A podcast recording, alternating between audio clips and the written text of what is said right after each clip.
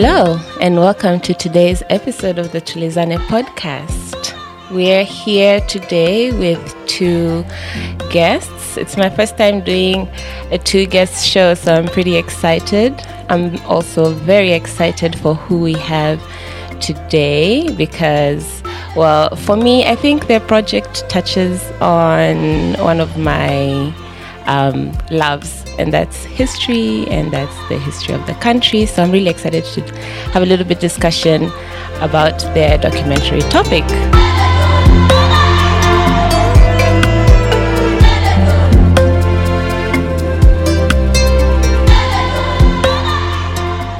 So, yes, um, a little bit of introductions. My name is Triza, and the podcast is our Afro optimistic space where we're learning through daring to ask questions. And today we're celebrating storytelling through the documentary of Mavingo and Birte. They are a documentary duo taking on the telling of the Mau Mau from the perspective of the Embu. Now, I met them watching a little bit of an introduction to their documentary at the Unseen Cinema in Nairobi. And the documentary is launching. I can't wait for when the whole uh, documentary comes out because I think it's going to be a little bit of a educational piece and if not well it speaks to something that we all need to learn about um, yeah, so missing stories on the Mau Mau with Birte and Mavingo. Hi, Hello. welcome. Hi, Teresa. Hi, how are you doing? Good. yeah, so it's ni- it's um, about ten o'clock here in Nairobi, and we have. First of all, I think you're a fascinating duo. Peter, at Unseen, when we spoke, we were like, oh, um, oh, even today, you're like, you're just in the background. And um, I'm very interested in how you guys came to, you know, working together. Who are you guys? What's your vision about it? Your philosophy behind your journalism for Birte and um, documentary for Mavingo. Yeah, so let's learn a little bit more about who we do have on the studio. And so, Mavingo, this is Dennis Mavingo, a 30 year old photographer and filmmaker based in Nairobi, Kenya. He has work in portrait and fashion photography. He's also known for his documentary work on animal and environmental issues. Mavingo's work has been featured in publications such as The Guardian, The Irish Times, and the World Animal Protection website. He's passion- passionate about telling stories about the beauty and resilience of the Kenyan people, as well as the challenges they face. He believes that photography can be a powerful tool for social change, and he hopes that his work will inspire others to make a difference in the world. In addition to his photography work, Mavingo is also a film director. He is currently working on a documentary film on the Mau Mau resistance in Embu, an often not much appreciated aspect of the Mau Mau being that they were more than just the Kikuyu in involvement. Mavingo's work is both beautiful and thought provoking, and he's sure to continue to make a significant impact in the world. Welcome on the show, Mavingo. Thank you so much, Teresa. Thanks. And he's accompanied accompanied by his I'm gonna call you sidekick because Please. I think you like So Birte is a freelance journalist. She's working on the film with Mavingo. Yes? True. And they met about five years ago while she was in Kenya on internship. And Birte loves reporting about people who inspire others. Something about her that I love because I think it's totally in the essence of this podcast about supporting others, supporting people who are alert to the need to fight for social justice and those whose voices deserve to be heard. Birte also loves people who live and love despite the sometimes destructive world around them. And I think those are words to live by in this day and age. So, you guys, welcome to the podcast. Thank you. And I think, well, we're talking about history. So, I think a good place to start will be Mavingo. Tell us a little bit about your history. Like, how did you end up the Mavingo who we've heard about? Um, so yeah, um, let me just start again with my name. My full name is Dennis Mavingo. I am a photographer and a filmmaker. I'm based here in Nairobi. Um, I grew up. I was born and raised in Embu, Embu County. Um, most of my time was spent around Embu town, but I I was always going to my grandparents' place, um, maybe every holiday. That's like three out of the twelve months in a year.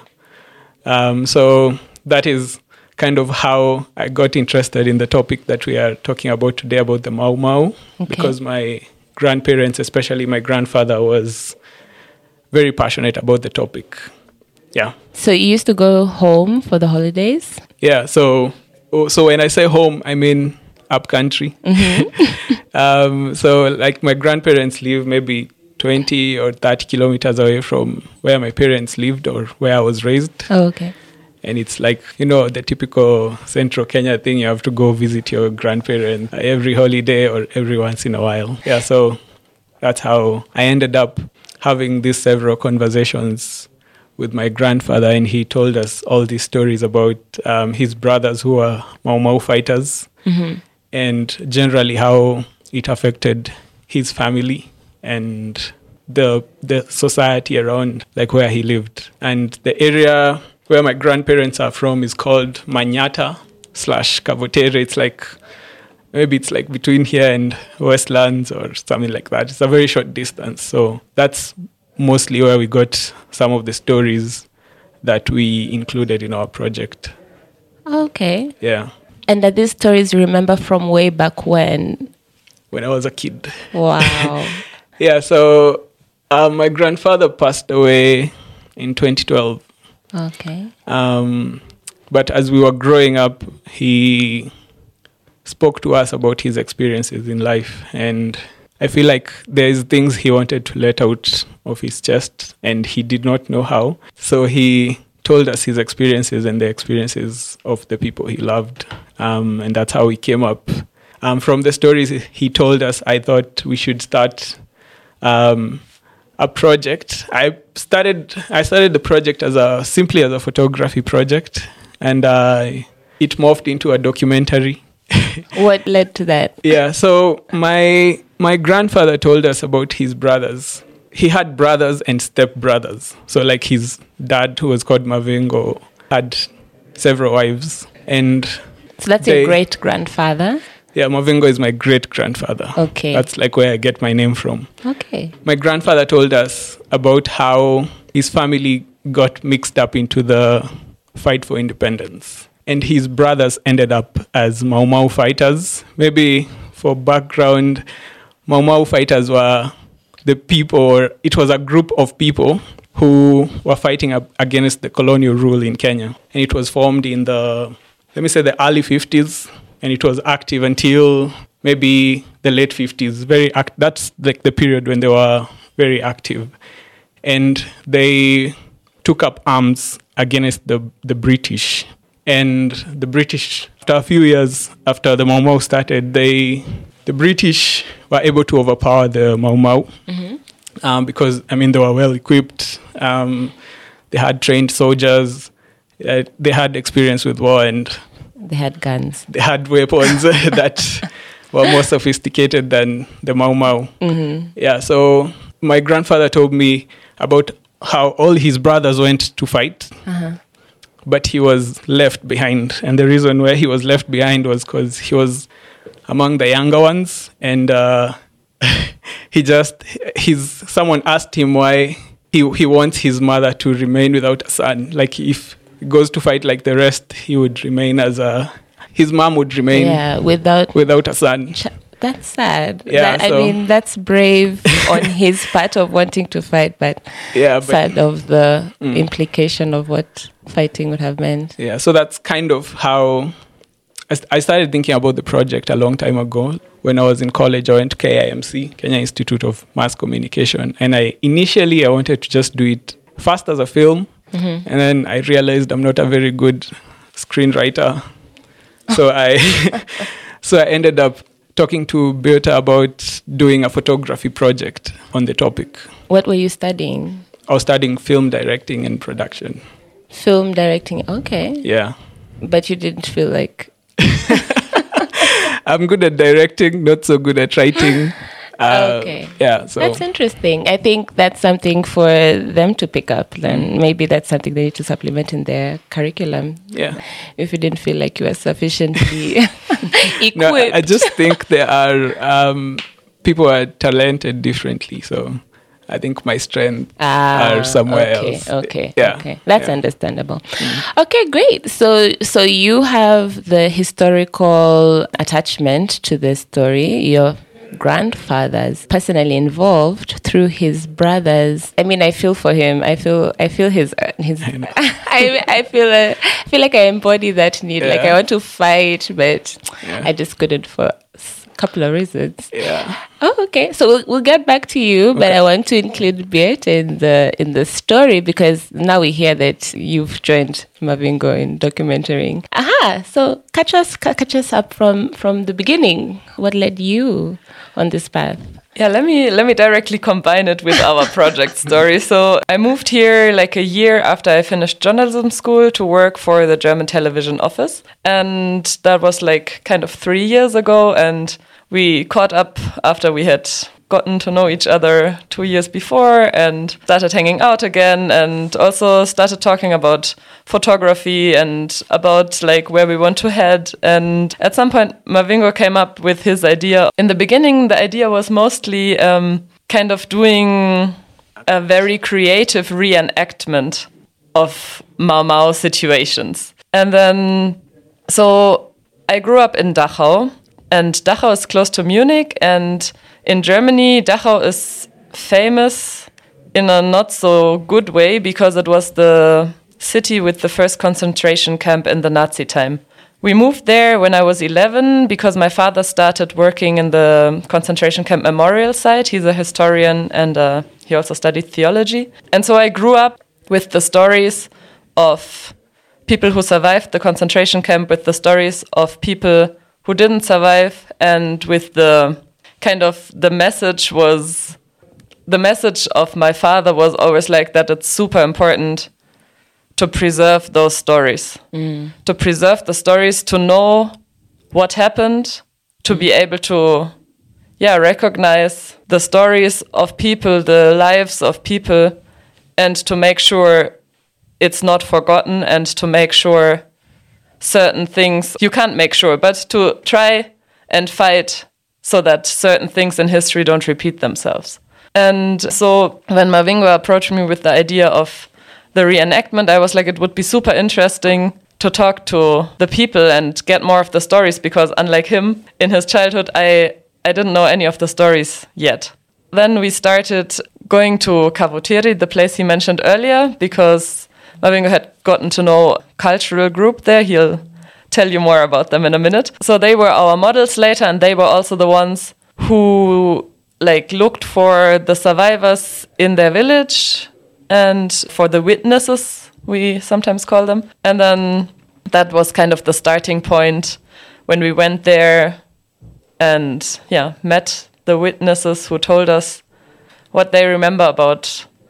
About the Mau resistance they were all in different i would say positions. Some were somewhere in the forest, somewhere in the villages, somewhere in the they call the called them gishagis, like seclusion camps where they were locked at night by the British so that they can't support the Mau Mau. Some were part of the home guards. So yeah, we were trying to gather all those different perspectives on the on what happened here in the 50s. I think that's a very interesting journey. First of all, you're from Germany, Birte, and that's very interesting that you grew up directly involved with the Holocaust, at least memorial aspect of it.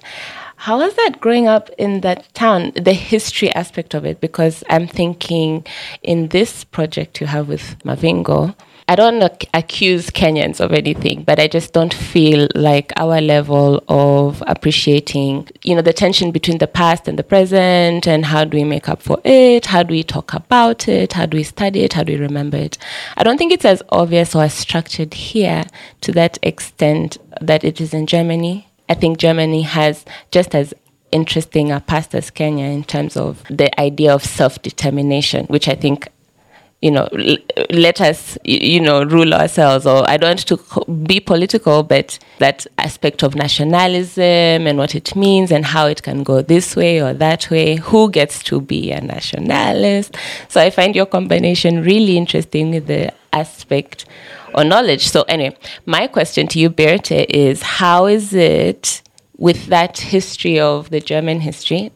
Tell me if I'm putting you on the spot. I don't mean to, but with your German history and now documenting our history, how is that like? Are you seeing like we should do more? Is our history up to par? Are you finding what, what what's what's your opinion generally? How are you finding it? I do. fi- I find it interesting to generally hear stories about what happened, and I'm really glad that um, I get I get to learn.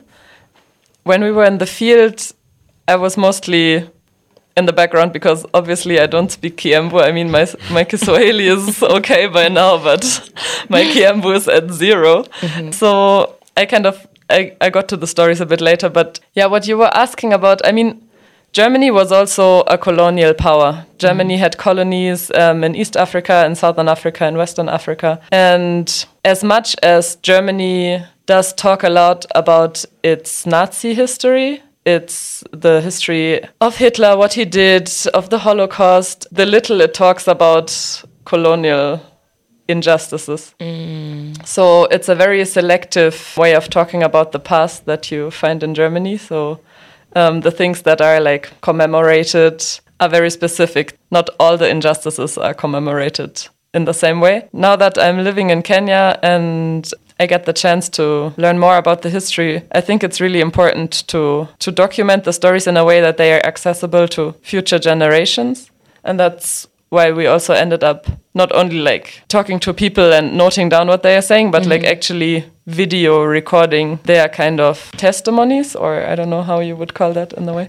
I think for me, it, it translates. I mean, I'm going to give a little bit mini analysis on history because it touches me. The one thing I asked at the unseen again, like you said, you started out with portraits. You have portraits which you've made into postcards of the people who you also interviewed. Yeah. I think they're beautiful. It's beautiful photography Thank and you. it captures the people humanistically. It's very nice. But I, I had a conversation with um, a friend of mine, and she's a student, and she studies history. And one one criticism she had was looking at photos in the past and not seeing names. So I was like, Mavingo, please put names.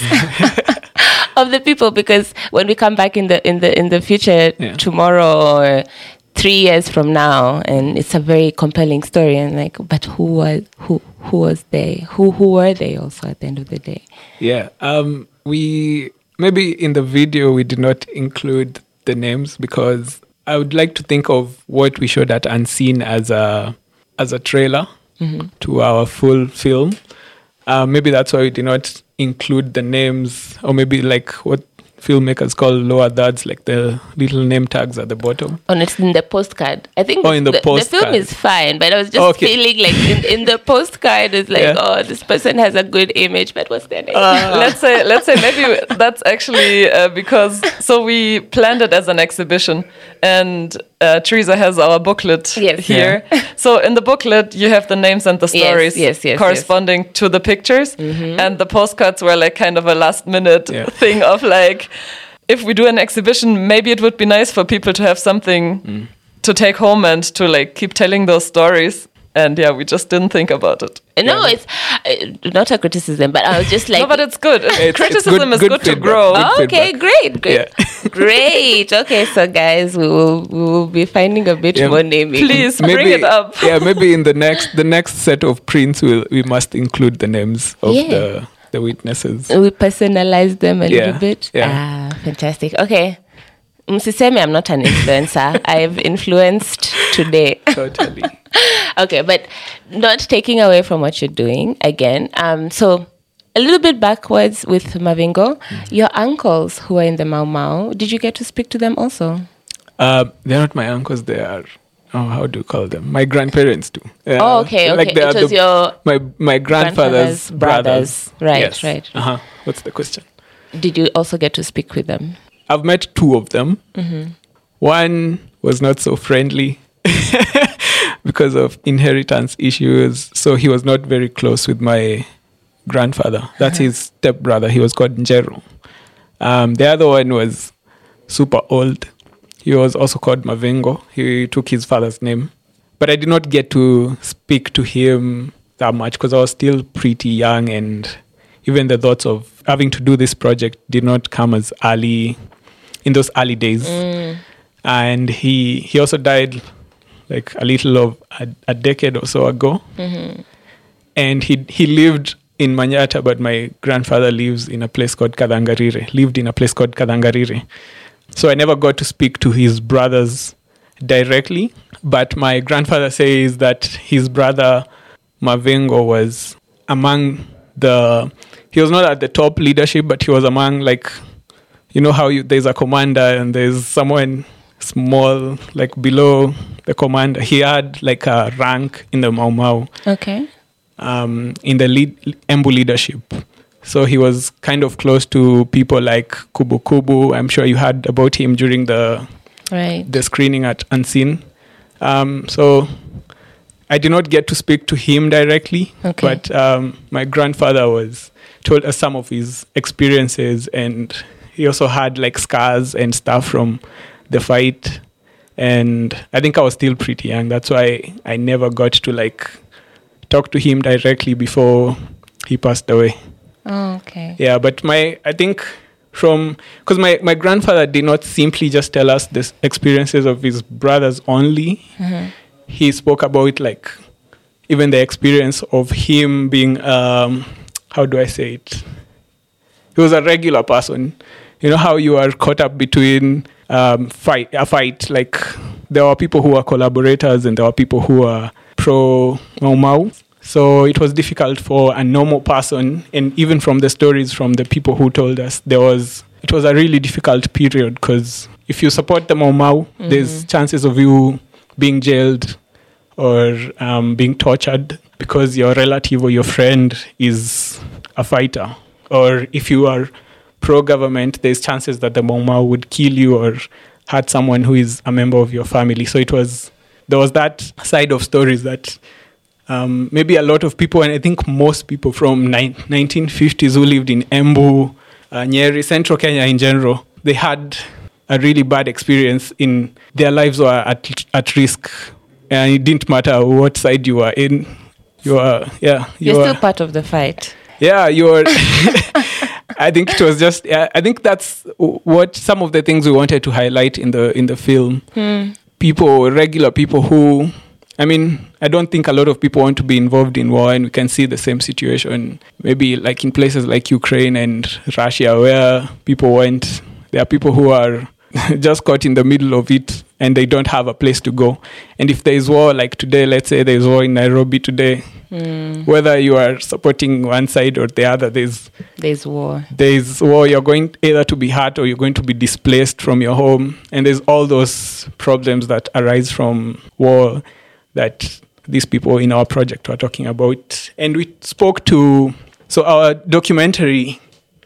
Um, we interview eight people who lived through the 1950s. Some of them were Mau Mau fighters. Some of them were just regular people who were not supporting any side. Uh, we also interviewed someone who was a home guard, and he, he was an officer of the government, like the British government. And they're the people who we call, or they were called the home guards. And they'll tell you their experiences and the reasons why they became um, home guards and not, and they chose not to fight for Kenya's independence. So it's, uh, I think it's good we we got these stories because it shows you, like you don't really have a choice when it comes to war, and it affects you whether you like it or not.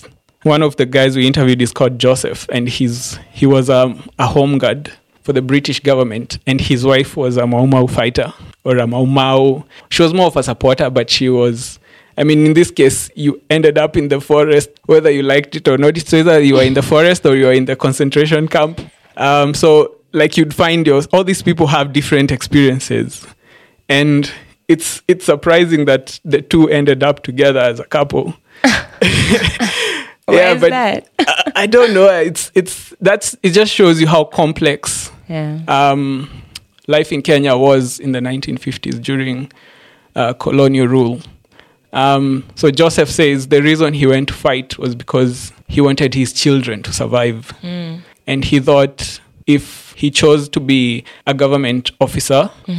Or a home guard, his children would be safer closer to the, the government offices, and the fighters wouldn't really dare to come and uh, attack uh, maybe a police station or a, or a DC's office camp or something. So he felt if he lived maybe near the quarters, like or in the quarters of the police police or the home guards quarters, his children would be more safe than being out there where there was active war going on and there was random attacks from Mau Mau and the government officers. So, So yeah. th- they were just people trying to do their best to survive in the situation that they found themselves in. yeah. I think, like you're saying, for me, the documentary is good because it's bringing out the normal person. Yeah. You know, we all have. Now I'm gonna say geshagi, but I feel hurt about that word because I realize that its origins are actually not as Yeah. benign as we grew up yeah, I mean, calling call- it. Yeah, you know? like geshagi maybe to us means uh, we're going. I'm going to my grandma's place Yes. or or the village. you know, like or the small town where our parents and grandparents live. That's what gishagi means for us. But gishagi for these people who lived in the 1950s means the gulags. yes, They're like I saw. We were. Sh- we also showed. I know you were there. We also showed like the yes, the propaganda video. the propaganda Oh video my from gosh. like the British. We're going um, to link it on this show because yeah and, and we saw Wow. we saw some of the images from those camps Yeah. and they uh, like in the in that film that we all watched we saw them saying like it's like they were bringing the people because it was safer for them to live mm, in the mm, camp mm, than to live in their homes. And like when you compare what you see in the film and what the people say their experiences were it's such a wide contrast. Because these people say they were taken away from their homes and put in camps. But according to the british propaganda film we saw it says that it was a safe place for mm-hmm. people to stay away from the mau mau. Right. and It's a question of who's who was reporting. yeah. I, what is the the proverb is when the lion is telling the story something uh-huh. something something. But it's Yeah. about perspective. Who who is telling the story? And Yeah. that's why you guys pairing for me is like wow yeah that's and that's why it was it was important for us to talk to these people mm. and not just do like the reenactment part mm. like init- like how we initially wanted to do mm. the project to, that's why we decided to go out and get these stories from the horse's mouth like from the fighters themselves. Let them tell us why they went into the forest to fight or um, if it's the home guard let them tell us why they decided to side with the british and you know all those sides of the stories are important to cover. And i would really love people to come through and watch the full film. We've not decided on the date but um, please uh, maybe if you're listening to to the project to this podcast um, i don't know months from now. I know because it make sure just make sure yeah we have we we have um we have an instagram page. It's called untoldstories.kenya That is where we post uh, all our upcoming events our exhibitions our screenings and anything else that we are doing that is in relation to this project Thanks for that. Thank you. Plug in as much as possible. We will try and get this show out before your screening. The propaganda video. yeah How how how do we know you're not giving us propaganda? so for so the like as a filmmaker you as a documentary filmmaker you have to go out and collect facts um, and for you to collect facts you have to get one side of a story and uh, another side of the story from like maybe in this case like the victims we've already seen the propaganda film from the British. So we actually saw this British film way later. I think it's also a good thing we did our project because it's it shows like exactly how different things were.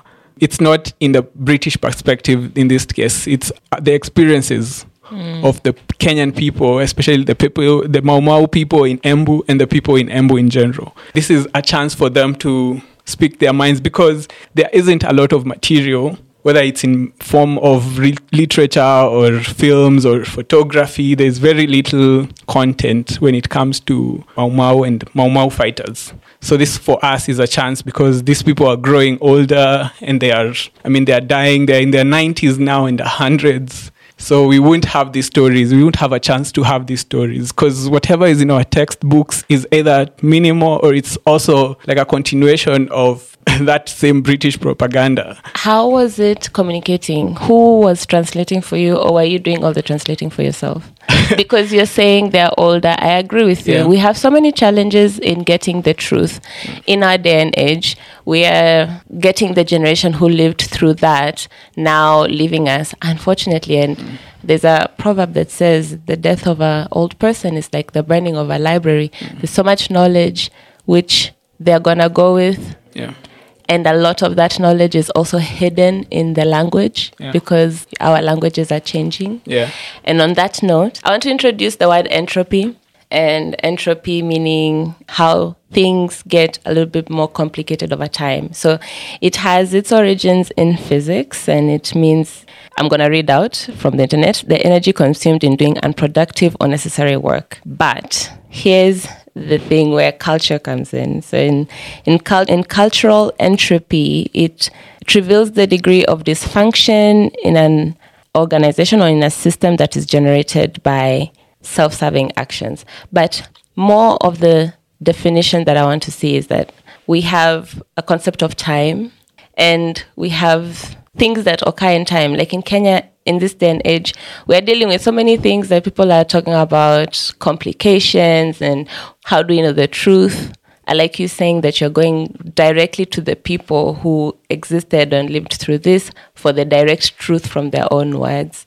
But then now, if they disappear, it gets complicated because how do we get that truth? Like this, the entropy just the life gets more complicated for us. Yeah. I value, and I think that's why what you're doing is important because in in in as much as things get complicated, we still have a source of truth. Mm. So I hope you guys don't do a lot of propaganda when we wa- when we watch the two of your documentaries together. Mm. I hope it gives us a line of truth that that we're missing, at least in the in the way we study our history in this country. So other than that, what Let me jump in on a on a topic you were just talking about. You were just talking about school school curriculums, school curriculums? Yes. and um, that was also like part of our beginning in the very of our conversation in the very beginning um, when I was like, how how are you taught about history in school? And um, I mean, because Germany lost World War II, um, there's a very clear version of history because as Germany lost the war, it's clear that Germany did a lot of really, really, really, really, really, really, really, really bad things, and millions of people died because of that. And um,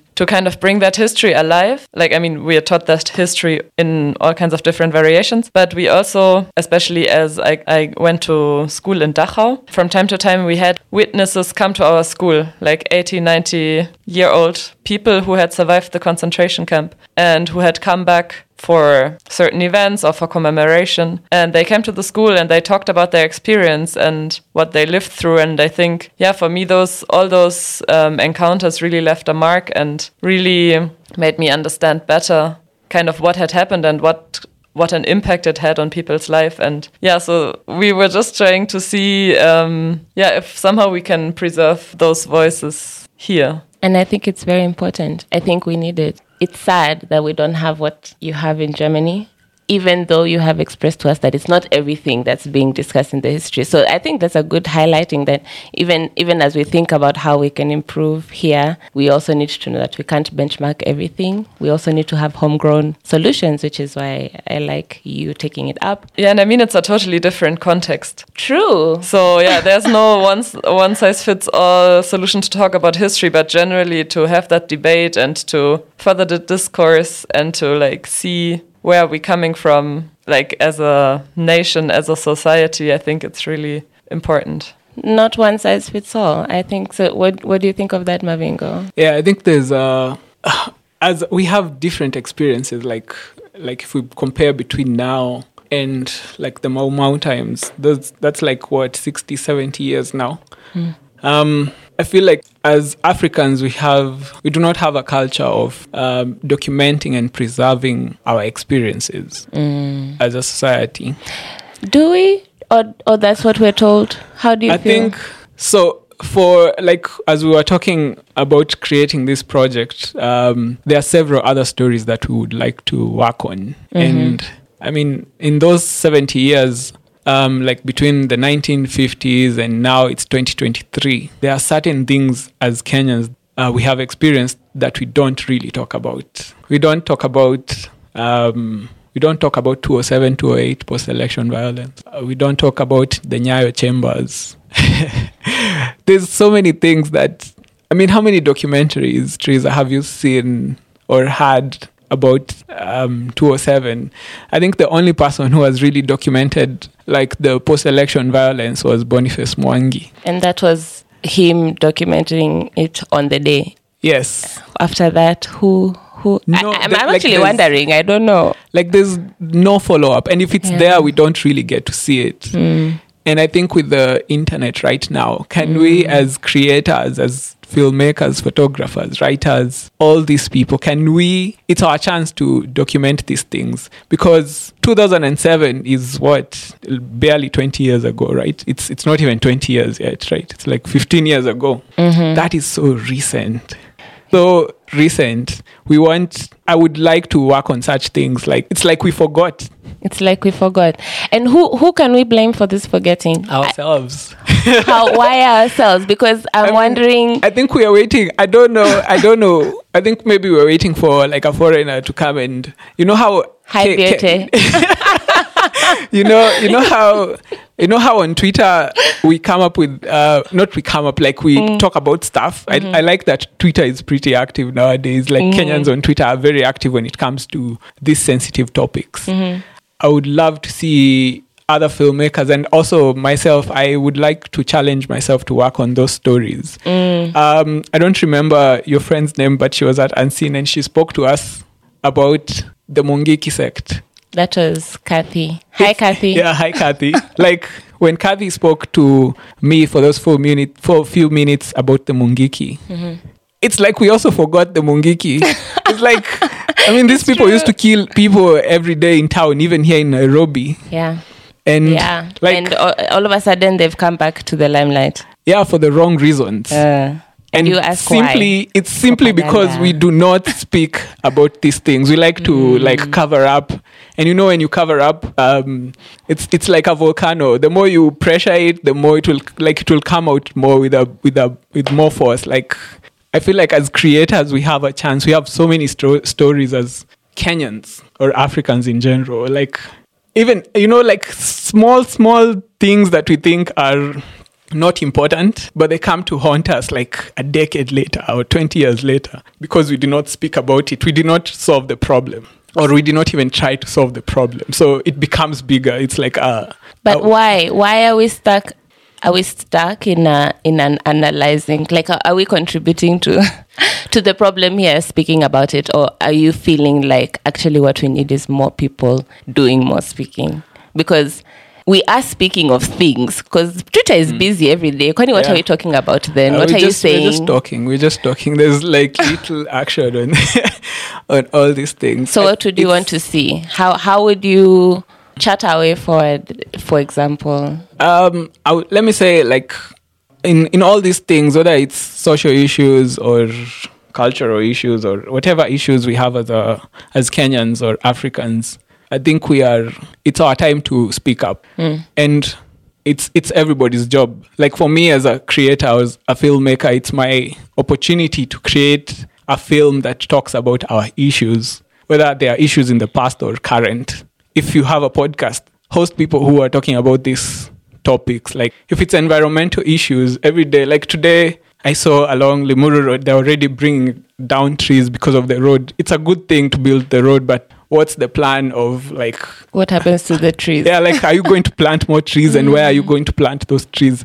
It might not seem very important because we have like this busy nairobi life but can we speak to those issues? Like as a writer even doctors like if there's corruption going on and you're a police officer and you feel like this isn't right mm. speak about it. And you feel like if you feel like your life is at risk find other ways like there's so many turns and corners that you can use to speak to these um, issues. Like i feel like as africans we, we are we, we are sold fear so much. Like we are always in fear. And it all boils down from like colonialism and the fear that was put in us. So it became like a culture for us to to to always fear to speak up when there is issues. And it's surprising that even when it comes to elections we go back to Fear. fear.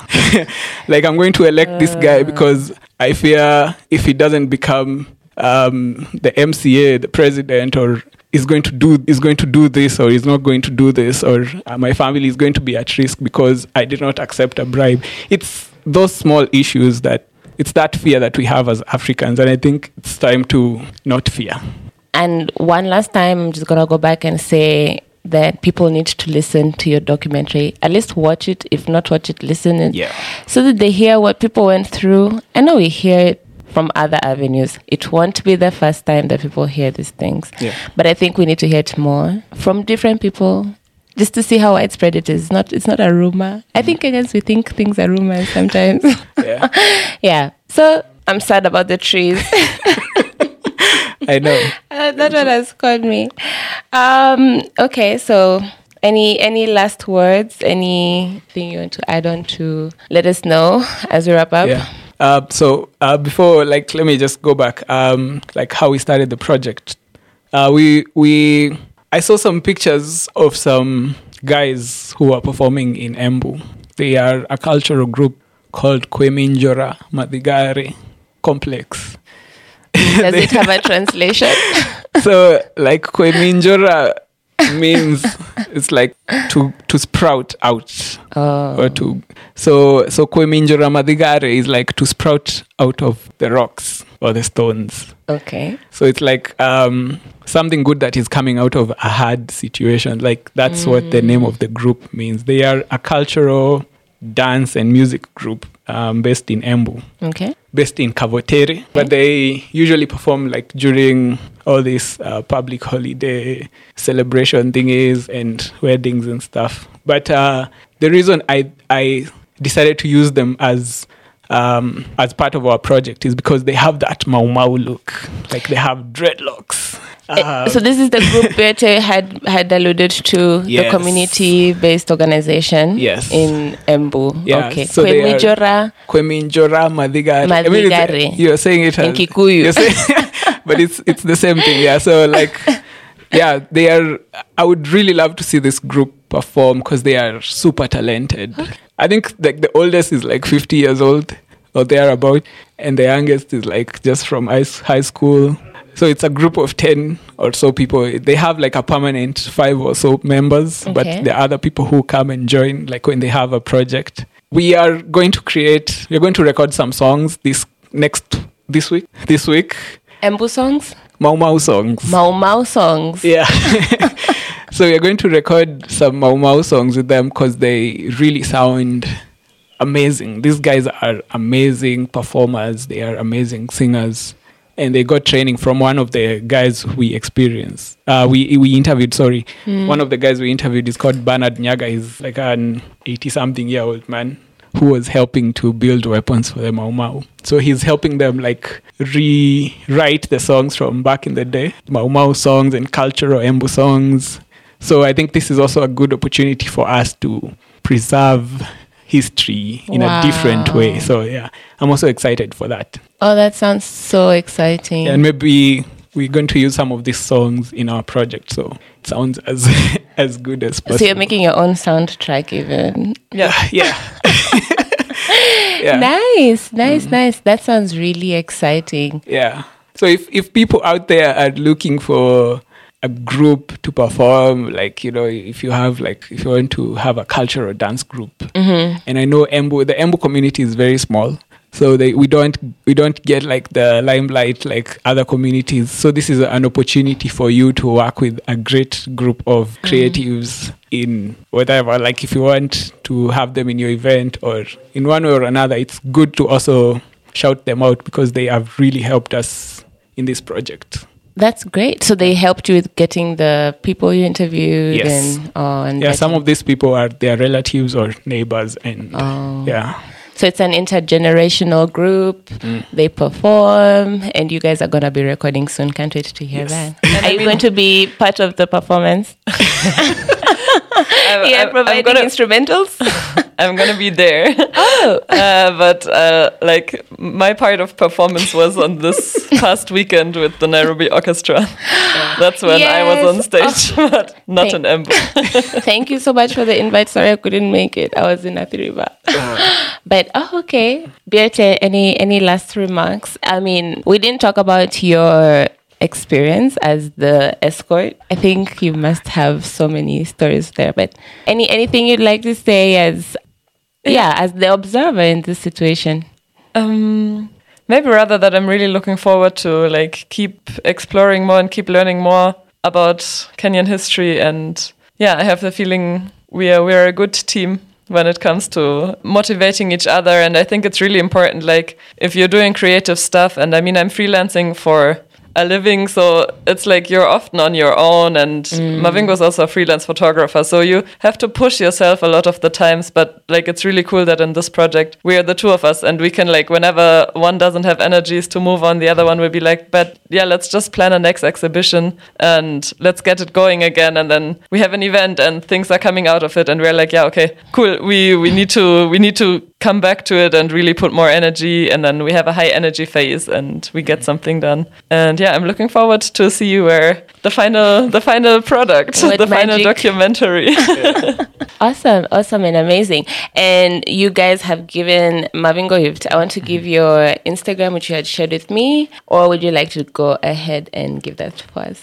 Um, so for our project, or because we actually want to do this as a like a series. So this is like the Mau Mau Resistance in Embu is kind of our first project, but we are working on untold stories. This is kind of our first project. So if you want to find the Mau Mau project and maybe even other projects in future, you can find us on Instagram. Our handle is at untoldstories.kenya. So uh, that's where we post all our work, our events and stuff. But my personal project, uh, my personal handle is at mavingo.photo. At mavingo.photo. Yes, on Instagram. And you're involved in photography, documentary filmmaking. Yeah, so like my major gig is photography. Like that's how I earn a living in Yeah, Nairobi. so if people need a photographer, they can give you a yes, shout please. out. Yes, please. Go go to my Instagram. Um, find at mavingo.photo. Um, if you have an event, uh, if you want your products or whatever photographed or you come through. Awesome, awesome. And Birte, you want to leave us your handles? yeah, you can find me on Instagram and also on Twitter. You also find Mavingo under the same name on Twitter. He has told you. Um, it's at Mensbirte, so it's M E N S B I R T E. B I R T E. At Men's Birthday. Okay, great. Thank you so much. And I hope, well, the show is as exciting for the listener as it was for me. I've enjoyed taking a step back. I will leave descriptions on the Mau Mau. And I, I know we didn't expound, but I wanted to save the time to hear from our guests. And then we can read about the Mau Mau in the description. Also, we'll link Birte and Mavingo's ads on the description and then the documentary when it comes out. Definitely gonna add that propaganda video because I think at this stage at least we can laugh at how ridiculous it was. But it scares me that that message is probably not ringing as untrue for everybody out there. And so I hope your documentary gets to reach as many people as it can, at least to demystify that aspect of our history that, you know, that needs to be demystified for those who still haven't gotten the message. So thank you so much for joining us, and we will see you next episode. Good day.